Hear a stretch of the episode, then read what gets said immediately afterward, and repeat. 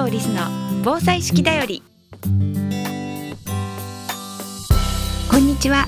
アウトドア防災ガイドの安藤リスです。ここからの時間は安藤リスの防災式だよりをお届けします。この番組では式に合わせた防災減災のトピックをアウトドア防災ガイドとしての視点で紹介していきます。アウトドアのスキルには自然と共に生きる知恵がたくさん詰まっています。毎日の暮らしを楽しく豊かにしていたら頑張らなくても防災に取り組めていた。そんな時間を皆さんと一緒に過ごせたらと思っています。安藤リスの防災式だより。この番組は有限会社志村ペットセーバー株式会社デコス日本ボレイト株式会社坂本助産所の提供でお送りします。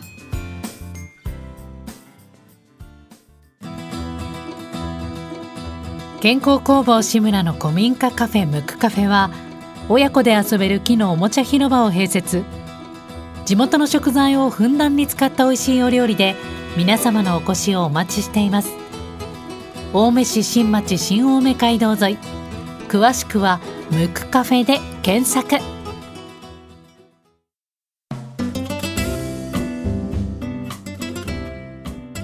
回は豪雨対策ということでお話ししたいと思います。西日本豪雨の記憶も新しい方たくさんいらっしゃると思います。最近本当に雨がたくさん降り続くっていうことが多く起こってますね、えー、皆さんの備えは大丈夫でしょうか？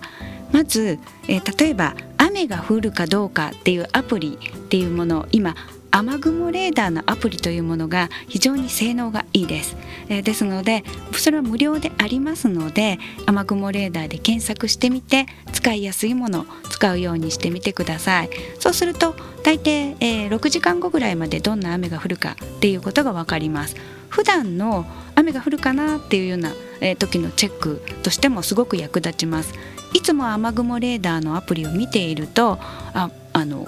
災害の時に紫色になってきたとかこんなに真っ赤になったっていうと全然違うなっていうのが感覚的にわかるので、えー、ぜひ普段から使いこなしていただきたいと思います。それからねあの子供だけ山登りしている場所が雨降らないかなとかそんなことも分かったりします。雨雲レーダーのアプリだけじゃなく例えば気象庁の今後の雨というサイトは15時間予報までやっています。そうするともうちょっと家出てから帰ってくるまでの間大丈夫かなっていう洗濯物大丈夫かなっていうことまで分かります。それからまたおすすめのものとして標高がわかる、えー、アプリではなく例えばあの住所検索のマピオンとかそんなもので住所を調べていただくと右側にすぐ標高が出てきたりするんですね。そうすると周りをスクロールしてみて、えー、自分のところが周りの家より低いなというようなところがあったらそしたら、えー、雨が降ったら皆さんのところに集まってくるかもしれません。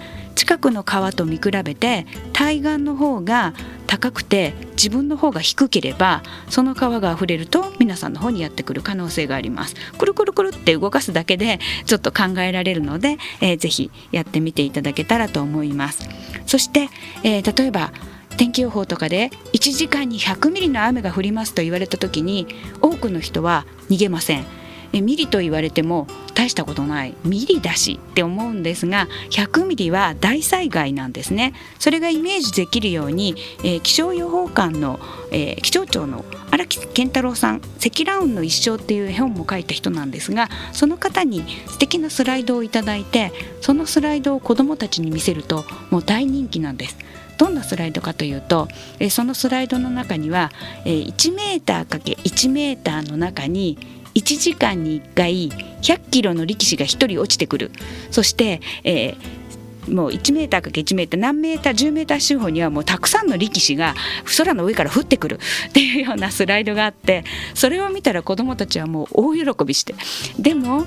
力士が落ちてきたら100キロの力士が落ちてきたら危ないなというのを感覚的にわかるんですね。西日本豪雨の前にも岡山の中学生が聞いてくださってそして雨が降ってる時100ミリと言われて力士だよ避難しなきゃみたいに家族に話してくれたっていう話も聞いています。具体的にイメージできるのはとても大事かと思います。でも1時間に50ミリで都市部はもう冠水が始まったりします。それは水道局下水道局のホームページ見ていただいたらどこが冠水するか大体書いてありますそれからあとあの皆さんはえー、川が近くにある場合には、えー、川の防災情報っていう国土交通省サイトとか気象庁の、えー、危険度分布っていうサイトを見ていただいたら分かるんですがちょっと両方バラバラに見るのは大変なので Yahoo の河川水情報という情報があってそこだと両方いっぺんに見られます。で、えーお近くの、えー、川の上流の観測地点2つの名前を覚えておくと、えー、そうするとその上流で氾濫すると皆さんの方に間違いなく流れてきます。えー、台風が来るたびに目の前の川を見に行って流されてしまう人が後を絶ちませんが目の前の川を見に行っても上流の様子がわかるわけではありません。ですので、えー、必ずこのようなアプリで、えー、上流の様子調べられるんだよっていうふうに教えていただければと思います。もう一つ重要な情報として1時間に100ミリの雨は短時間にたくさん雨が降ってるんですが西日本豪雨で真備のように被害があったところというのはこの雨の形ではなくって長い時間だらだらと降った雨というのも被害をもたらしています。それがわかるように積算雨量という言葉を聞き逃さないでください。降り始めからの雨の量総雨量などの言葉でも言い換えられています。その雨が大体です、えー、ハザードマップ見ていただいたらもっと詳しく書いてるんですが400を超えると、えーほとんどのハザードマップで危ないとされているところはその通りになると言われています。なのでだいたい400あとハザードマップで調べておく。っていうことですね、えー、浸水情報を見てもうち赤とか青大丈夫とかいう情報は見ちゃうんですがだけどつそうなるかってわからないから避難できないと言われていますですのでいつどの積算雨量でその通りになるかっていうのを分かるようにしておいてください。それから、えー、そのような避難情報が出ても全く人は逃げないというふうなことがいつも問題になっていますですので、えー、次回はその逃げ方、えー、どうしたら逃げられるかなっていうことをお話しできればと思っています。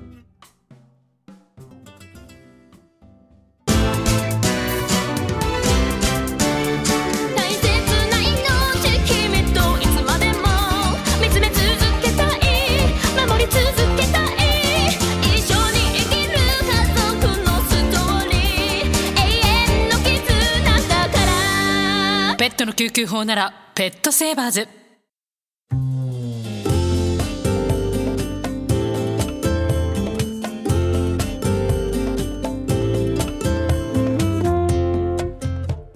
安藤リスの防災式だより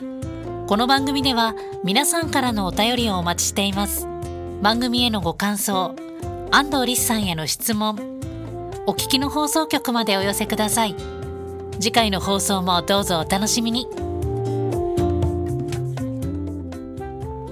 安藤リスの防災式だよりこの番組は有限会社志村ペットセーバー株式会社デコス